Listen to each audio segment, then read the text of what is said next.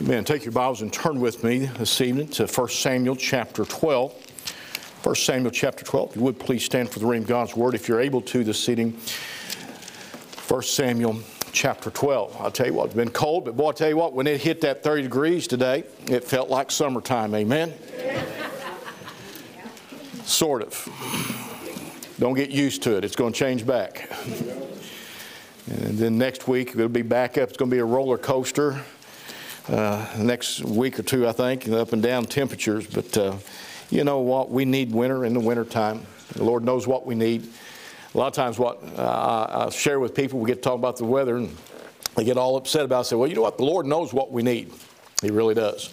And so we need to trust Him in that. First Samuel chapter twelve. Begin reading with me in, here in verse twenty. It says, And Samuel said unto the people, Fear not, ye have done all this wickedness, yet turn not aside from following the Lord, but serve the Lord with all your heart. And turn ye not aside, for then should ye go after vain things, which cannot profit nor deliver, for they are vain. For the Lord will not forsake His people for His great name's sake, because it hath pleased the Lord to make you His people. Moreover, as for me, God forbid that I should sin against the Lord in ceasing to pray for you, but I will teach you the good and the right way. Only fear the Lord and serve Him in truth with all your heart, for consider how great things He hath done for you. But if ye will, uh, but if ye shall still do wickedly, ye shall be consumed, both ye and your king. I'll tell you what, this portion of Scripture is rich. And there's so many different messages that could be preached out of this. But I want you to look back with me uh, this evening and take a thought out of, out of uh, verse twenty-three. It says, Moreover, as for me, God forbid that I should sin against the Lord in ceasing to pray for you, but I will teach you the good and the right way. I'd like to preach a message I've titled, The Sin of Prayerlessness. Let's pray. Lord, we come to you this evening. And Lord, even as we preach on prayer tonight, Lord, we come to you in prayer asking that you'd meet with us. Lord, you've told us to do so. And Lord, it is amazing how often we take for granted and fail to pray as we should. Lord, I pray that tonight that you would challenge our hearts. Lord, in this new year, I pray that we would be a praying people. And Lord, I pray that you do a great and mighty work for your name's sake, for your honor, for your glory. Speak to hearts tonight, Lord. Draw us near to you. Lord, if there's anybody here who doesn't know Jesus Christ their Savior, Lord, I pray that even during this message, Lord, that the Holy Spirit would get a hold of their heart concerning their need of salvation so that they can have a home in heaven eternally. Life is short. And Lord, without Jesus Christ, they'll never make it to heaven. And so, Lord, I pray that you do with every heart. We thank you. We love you, Lord. Thank you for the people. Be with those unable to be here, those that are sick, Lord. Touch their bodies. Those, Lord, who, Lord, are recovering from different ailments and stuff, Lord. Help them to continue to heal and do well. And we'll thank you and we'll praise you. I pray in Jesus' name. Amen. You be seated. We're looking at an event here that uh, where Israel was demanding of Samuel to go forth and to give them a king. They wanted a king. They'd seen all the other nations. Uh, uh, they had kings to lead them out to battle and to, to rule over them and so forth. And here Samuel is up in years. He's getting old. They know he's not going to be around very much longer. And so they're saying, you've been, you've been the judge over us, and now we need you to appoint somebody. We need a king. We want a king over us. And that was not the will of God. That's not God's will. God's will for them was that He would be their king always, and that they would always continually turn to Him for, for their direction and allow Him to rule and guide over them. But now they were asking for a, uh, a man to be their king instead of God. Well, Samuel, he rebukes them for it, but God says, wait a minute. He said, I want you to go ahead, and I want you to appoint a king. And then he goes on, he says, but I'm going to show them that I'm not happy with them. And so Samuel begins to speak to them there concerning the fact that the Lord's not, not uh, pleased with what, what, with what they're wanting here. And so uh, uh, he begins to pray. He prays for a rain to come. Now, you got to understand, well, preacher, we've been praying for rain, and that would be a great thing. You got to understand, this was harvest season. This was the dry time. This is a terrible time for them to have rain. And they generally did not have any rain during this time. And so Samuel prays that God would bring the rain to show them that he is displeased with them. The Lord brings the thunder and the lightning and the rain to show that. And then you get down to verse eighteen, which we didn't read there. It says, so Samuel called unto the Lord, and the Lord sent thunder and rain that day. And all the people greatly feared the Lord and Samuel. And all the people said unto Samuel, pray for thy servant unto the Lord thy God, that we die not, for we have added unto all our sins this evil to ask us a king. So it said, wait a minute, pray for us. You prayed for this rain to come. Uh, we understand that we have sinned against God. And now they're begging him, say, pray for us, because we've added this sin unto us by asking for a king. And you drop down to our text there, and verse twenty-three says, moreover, as for me, and Samuel speaking, he says, God forbid that I should sin against the Lord in ceasing to pray for you, but I will teach you the good in the right way. Sitting here tonight, most people, if I was to just out of the blue say something about, oh, it's a sin not to pray, you might think, well, yeah, it's not a good thing, but is it really a sin? Say, well, I pray. I pray with my meals. Have a little prayer maybe before I go to bed or when I get up in the morning. But do you really pray? Or are you just throwing words out there, hoping that that's sufficient? Many times when we talk about prayer and we begin to say, well, I need to pray, we're in a hurry, and we fly through that time of prayer real quickly so we can get to on to doing something else that we want to do. We know we're supposed to pray. And so we grab these words without thought and without heart, and we say some words and we pray so we can get on with our day or get on with the next thing. And if we say, well, that would be called prayerlessness, because you're not really praying, like, you know, with, with your heart and your mind and thinking upon the things of God. Well, I understand that. You know, that's just one of those things, and, and I need to work on that. But how many of us have stopped and thought, but that's sin, to not pray as we should? He said, well, preacher, that's just, maybe we're just not, maybe we're just slack in that area. Maybe we're just spiritually lazy in that area. Or maybe it's, you know, the failure to pray. And it's not, it, how could that really be sin? Well, let me ask you tonight, is prayerlessness a sin, or is it just a failure? Getting quiet in here. Is it a sin, or is it just a failure? Sin consists of two types of actions. First, sin is the transgression of the law. First John chapter three, verse four says, whosoever committeth sin transgresseth also the law, for sin is the transgression of the law. He said, well, preacher, we're not under the law, we're under grace. I know, but when you get into Scripture, you've got to understand that the Word of God is law.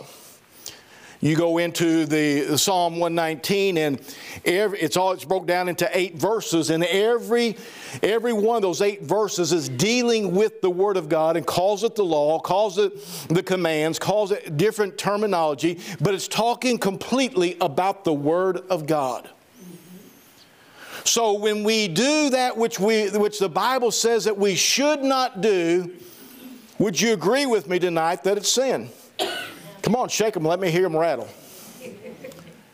Yes, it's sin. We know that. We understand that. For clarification, the law is not just the Ten Commandments, but the law is the whole counsel of God's Word that you're holding in your lap tonight.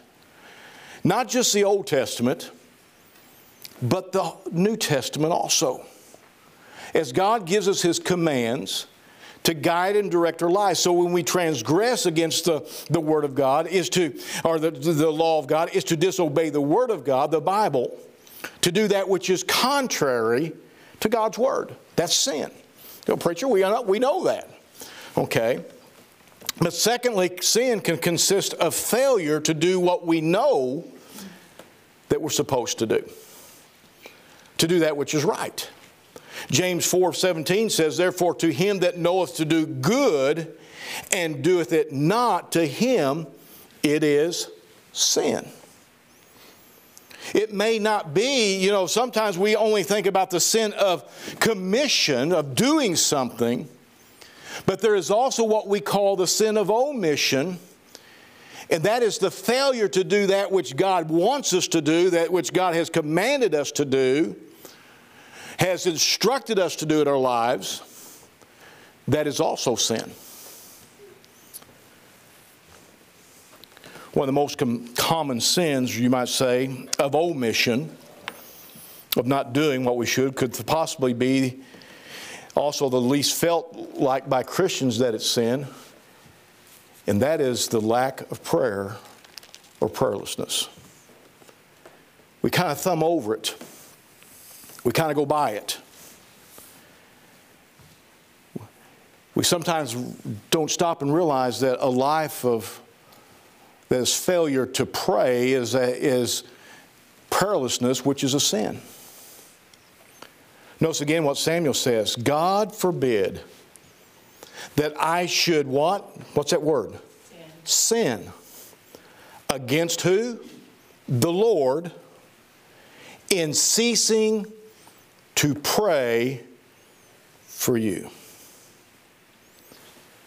He's saying, for me not to pray would be a sin. Prayerlessness. And yet we wonder today, why are our churches so weak? Why are our homes so weak? Why are our lives as Christians so weak? Much of it has to do with prayerlessness, that we really don't stop and consider to be sin.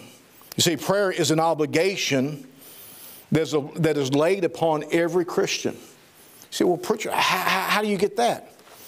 Luke chapter eighteen, verse one says, and he spake a parable unto them to this end, that men ought always to pray and not to faint.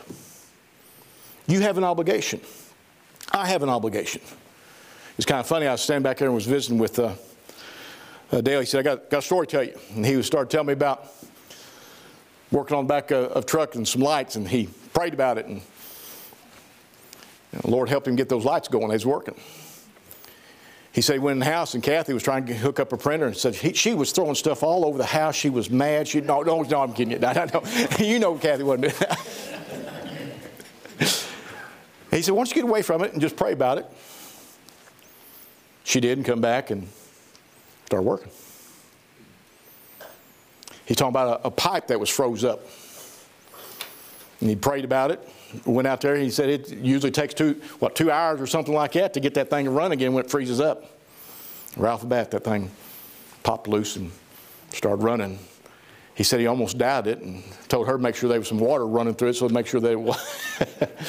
And that's the way we are, though. I, and I, I, I'll be the first one to say, I pray about it, and God shows it and does it and everything, and I'm like, uh, is this really fixed? Is this really what, you know? And then I shared with him today, these bathrooms were froze up, the water. I went out there this morning. I thought, well, it's going to warm up there. I'm going to see if I can get this thing thawed out. Began to look at what we had. We had it fixed. Took the top off of it. We still had it was just packed full of, of insulation. We had a heat tape on it, and, and I thought, man, I don't know. I hope that's not in the wall. And I put the top back on it. Left the screws up a little bit so I could take it back off. So I thought, it gets warmer next week or the next few days. I'm going to have to take this thing and tear it out of here. And I happened to look down, and there was a hole down underneath this thing. I know something been digging in there and dug it out around it, or just washed out under it, and the, the ground had collapsed under it in that area. And I seen the water pipe. I thought, that's where it's at. The wind got to it probably and froze right there. So I thought, well, I'm not going to, we've got church tonight. I'm not going to tear into this thing, because if I don't get some water, if I get into this mess and we got a problem, may not have water uh, for, for services tonight, so we'll just wait this out. And I'd been praying all day, Lord, would you, would you just thaw that thing out and it not be cracked or anything? Would you just please do that? And I seen that out there, and I'm thinking, oh. Got ready to leave tonight, and I just thought, I'll go back in that bathroom and just turn the water on one more time. Went back in there, turned the water on, the water started running. And I looked over and there's, the stools had filled up. The first thing I did is run to the wall, to the wall, slip my ear up against the wall, see if there's water running inside the wall. See, why'd you do that? Like everybody else, lack of faith, amen? So what'd you do next? I run outside and see if it was spurting out all over the place out there. Dry as a bone. God answers prayer. Sometimes we don't stop and realize that we pray about things. God's serious about it, but we're not near as serious about it as we ought to be. The fact is, we need to be praying people. God is a God of prayer. He answers prayer. He desires to do that. But many times, one of the greatest things that we have, we neglect more than anything else. You see, we can't all preach, but we can all pray. We can't all go to the mission field, but we can all pray. We can't all drive a, a, a church bus, but we can all pray. We can't all teach a Sunday school class, but we can all pray. We all can't play a piano or a, or a keyboard, but we can all pray. We can't all do all these different things, but we can all pray. You go back and you get, and I've, I've got several books, and I'm, and I'm a reader. I like to read about the old re revivals and the, the, the tremendous moving of God in different places, and the Hebrides, and, and, and on goes the, the Great Awakening and different things of that nature. I love to read about those revivals and, and, and seeing how God, but every one of them was, was preceded by prayer. Seasons of prayer. Not just the older folks, but teenagers. Some of the great revivals that were ever brought into account started with teenagers praying for revival, and then some adults got involved. And God sent a moving in a powerful, powerful way.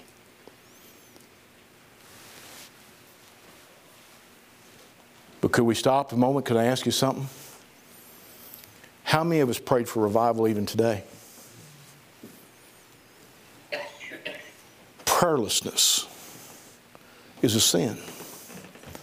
We can all pray in the privacy of our own homes, driving down the highway, in our offices, on the work line.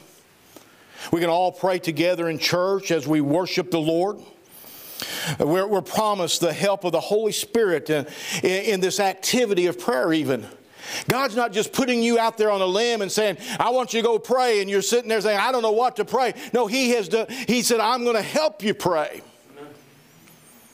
Say, preacher, I never heard of that. Romans eight twenty-six. Likewise, the Spirit also helpeth our infirmities, for we know not what we should pray for as we ought. But the Spirit itself maketh intercession for us with groanings which cannot be uttered.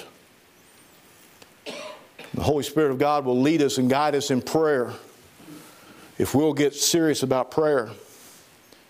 For God to do great and mighty things, that He might be magnified, and yet the, the, the, we, we fail to pray, and we fail to ask the Holy Spirit to help us to pray.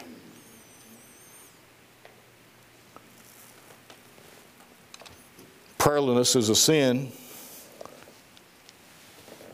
because the cross of Christ is despised. So, preacher, I don't despise the cross.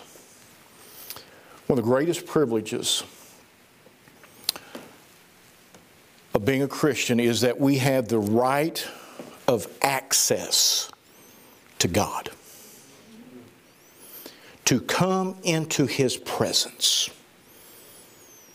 When's the last time you thought about that?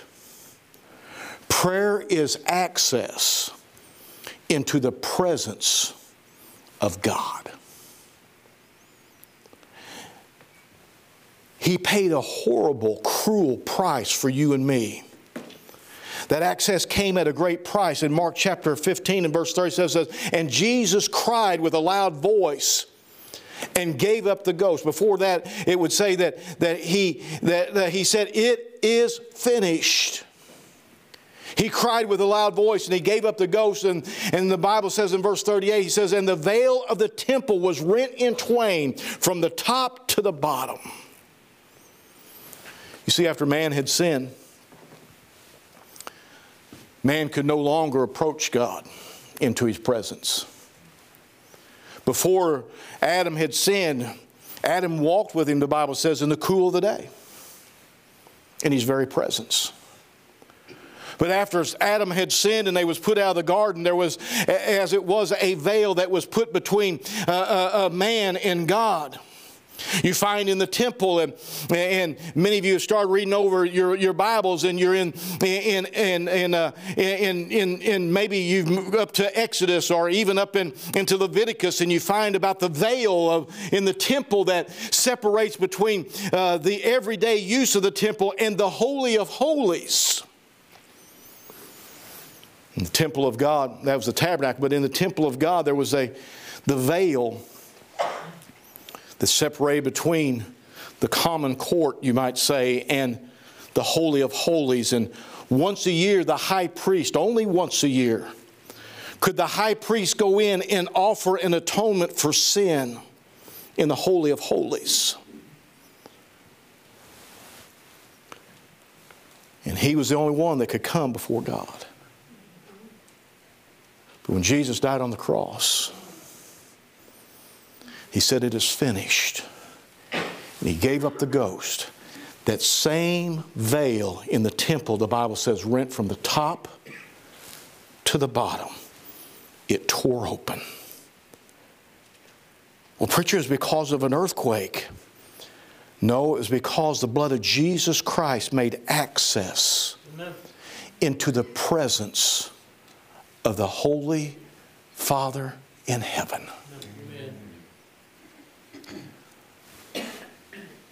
What do you do? How do you make access into that? Through prayer. And to take prayer so lightly is to despise, you might say, or to take lightly what Jesus did on the cross to bring us back into the presence of God. By By making access through that veil, Jesus' blood made access through that veil for you and me, that we could come to the Heavenly Father in prayer, that we could come into His presence. And so often we fail to realize that that's what we're doing when we pray. This new relationship made possible by the infinite cost of Christ includes that privilege of prayer. Hebrews ten, verse nineteen and twenty says, having therefore, brethren, boldness to enter into the holiest by the blood of Jesus, by a new and living way which He hath consecrated for us through the veil, that is to say, His flesh. Jesus Christ made a way into the presence of God, and that way for you and I is through prayer. Romans five, verse one and two says, therefore, being justified by faith, we have peace with God through our Lord Jesus Christ. Verse two says, by whom also we have access by faith into this grace, wherein we stand and rejoice in the hope of the glory of God. We now have a privilege to come into the presence of God by prayer. Yet we take lightly the price that was paid, that we might have that access. When we fail to pray, when we fail to pray, we fail to make access that Jesus paid for on the cross of Calvary in shedding His blood. When we take lightly our prayer time, we're saying that that access is no big deal. When we don't put our hearts and our, our minds into praying, we're saying, it's no big deal. But you've got to understand, that access was made by the death of Jesus Christ as He shed His blood for you and me. The access through that veil. It is a privilege. You hear me? It is a privilege to pray. And yet we take it so lightly. It's a privilege. Prayer should be a normality in the Christian life. It should be normal for you and I to pray. You know, there's things that we do all the time that we don't even take a second thought about. You know, there's certain things in your daily life that you do without really taking a lot of thought about it because it's just part of your life. Prayer should be a part of our lives. We should take thought about it, but it should be so normal for us to pray. When Jesus was teaching the disciples to, they asked about prayer.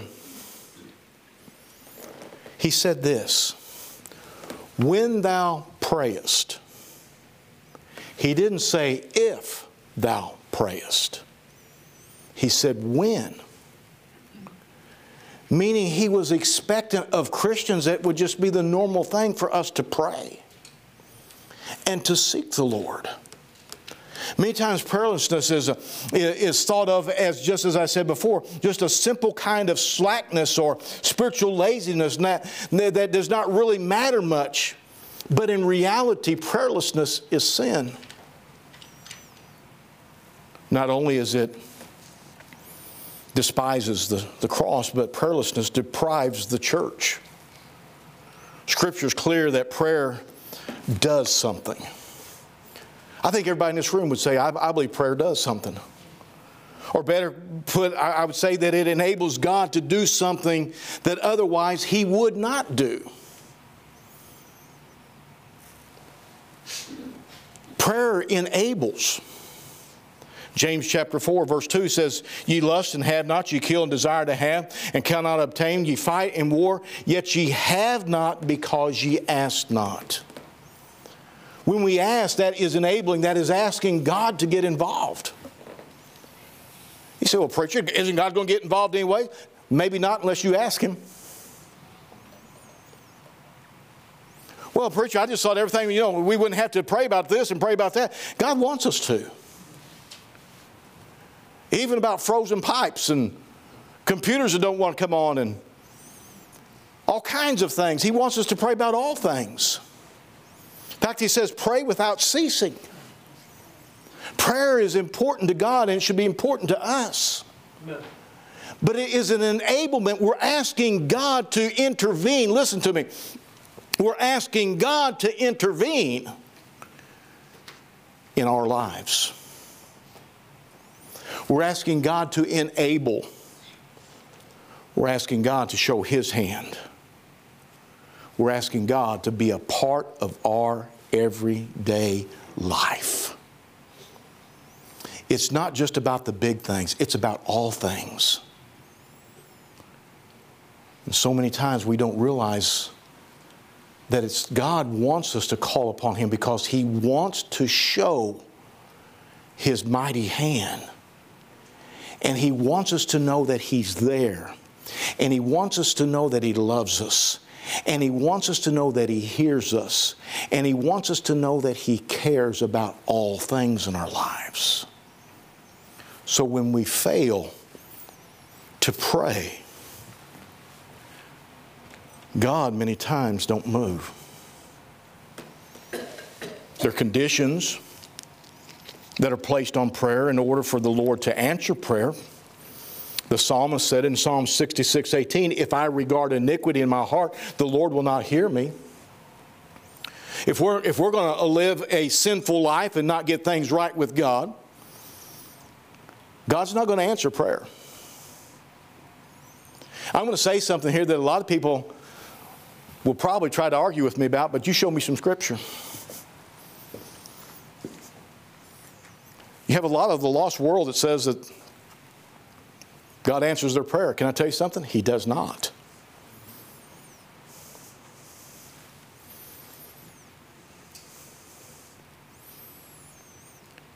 unless they're asking him to save them.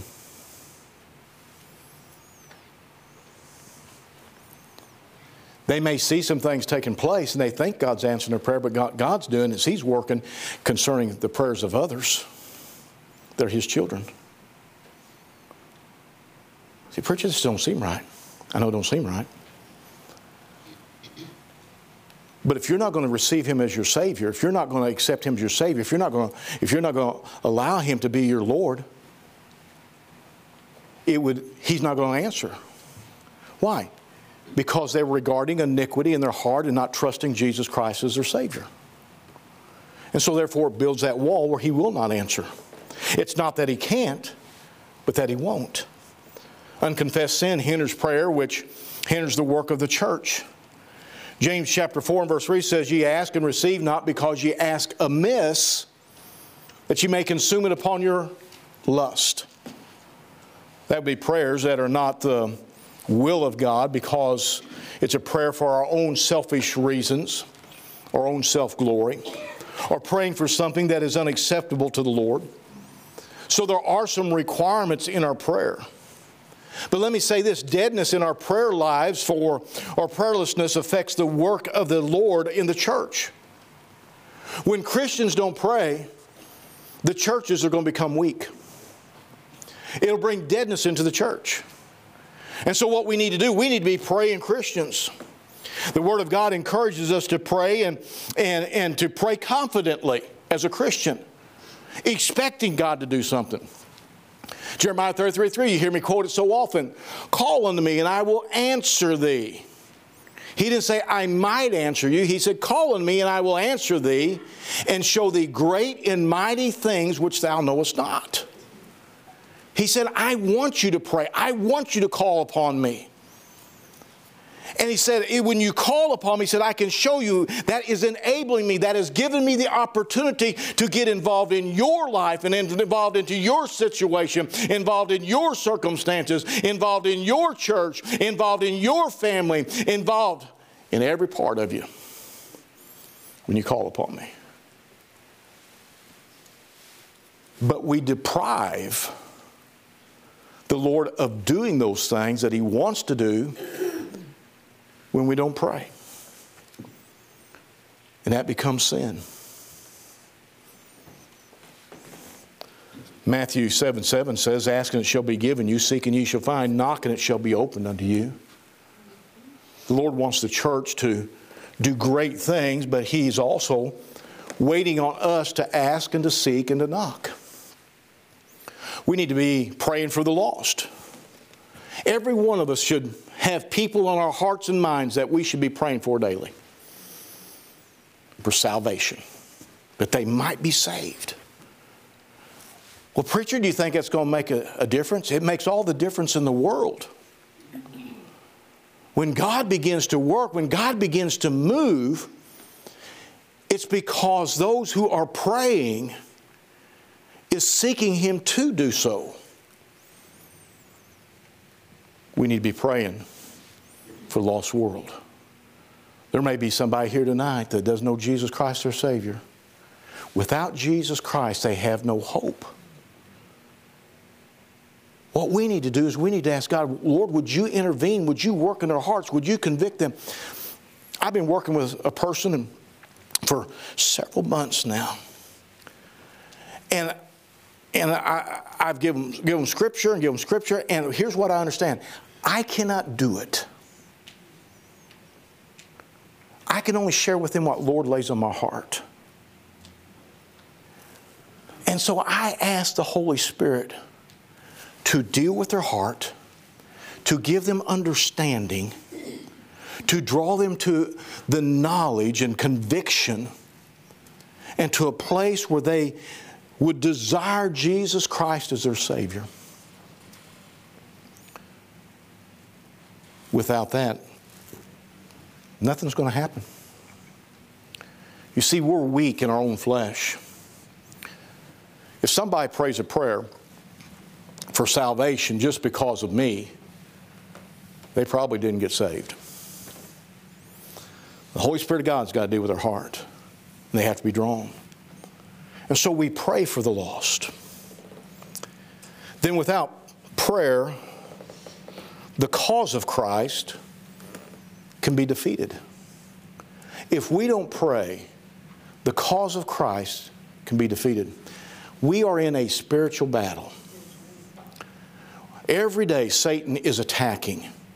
Every day there is, there's a battle going on in people's lives, and, and Satan wants to shut down the church, and he wants to stop Christians from being a witness, and he wants to stop you from living for the Lord. He wants to stop you from magnifying the Lord with your life. He doesn't want you to get involved in, in things that will bring honor and glory to the Lord. And there is a spiritual battle, a continual attack and warfare, and we've got to repel it. How do you do it? By prayer. In Matthew sixteen, eighteen says, "And I say also unto thee that thou art Peter." Jesus was talking to Peter here. "And upon this rock I will build my church, and the gates of hell shall not prevail against it." He said, "Peter, listen, I'm going to build a church. I'm going to build it upon the rock." You say, "Well, preacher, did he build it on Peter?" No, he built it upon Jesus Christ himself. Peter means pebble. Jesus Christ is the rock. And the church is built on Jesus Christ, not Peter. But there is a battle. He said, "And the gates of hell shall not prevail against it." Otherwise, Satan is trying to destroy the church. And so there must be a battle plan to fend off the, the attacks of Satan in your life, in my life, in the church, so that we can see souls saved, so that we can see lives changed, so we can see the Lord glorified. And prayer is a vital component in this battle against Satan and his attacks. If you was to go over to Ephesians chapter six, we're very familiar with that. He says, "Put on the whole armor of God." He begins to list all the armor.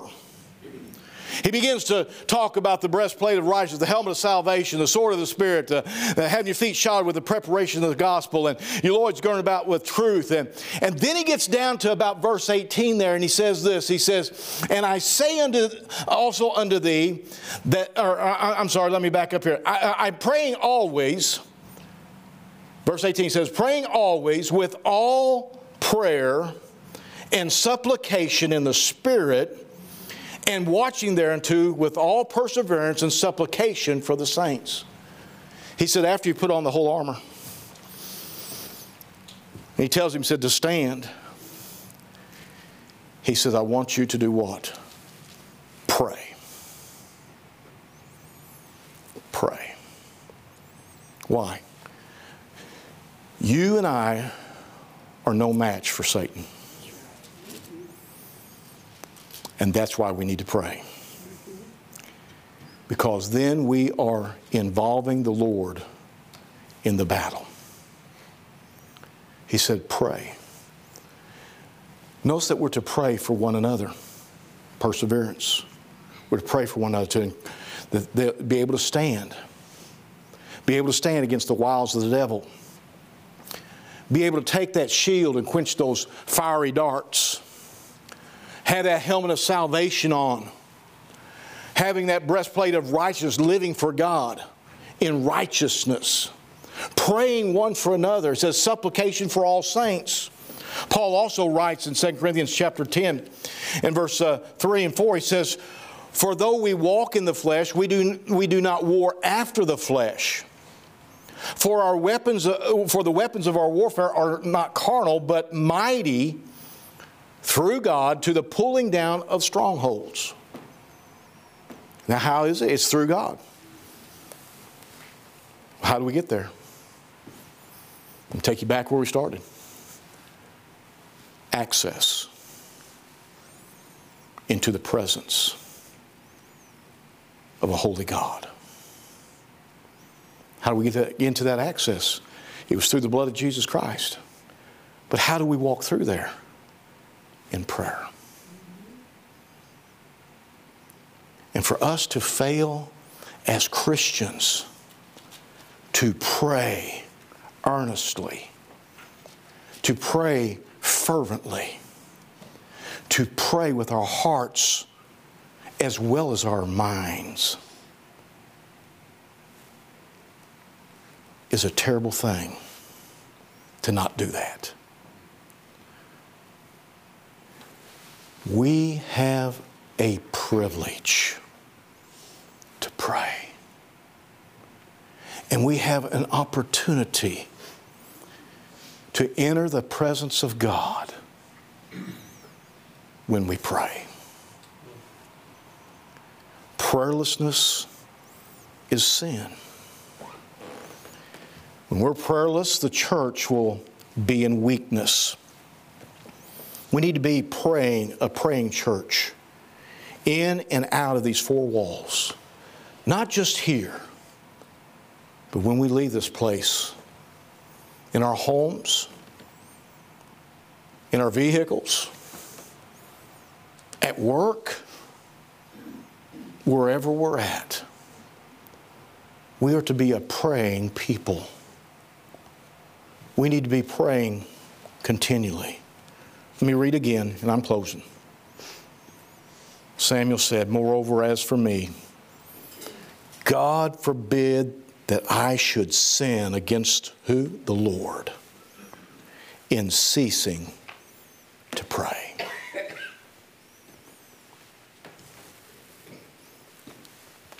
Folks, two thousand twenty-four, everything in your life and my life and this church will be dependent upon prayer.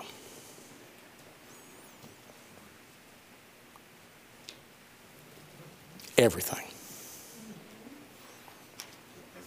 Souls being saved will be dependent upon prayer. Victory in your life over sin and struggles or whatever it might be will be dependent upon prayer. See the church grow spiritually, numerically, will be dependent upon prayer. On goes the list. Will be dependent upon prayer.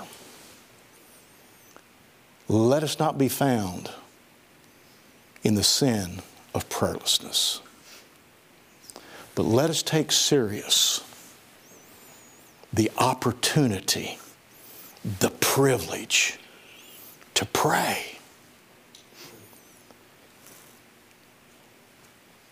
I mean about everything. About all things. And see the hand of God move. Let's bow. Lord, I thank you for loving us. Thank you, Lord, that you have given us access through the blood of Jesus Christ. We now have an advocate sitting at the right hand of the Father that we come to, and that is the Son. But we must come through prayer. Help us to realize tonight the importance of praying in this new year. To see great and mighty things which we never even thought was possible. And that Jesus Christ will be magnified because of it. This we ask and pray in Jesus' name. Amen. Would you stand with your heads bowed, your eyes closed?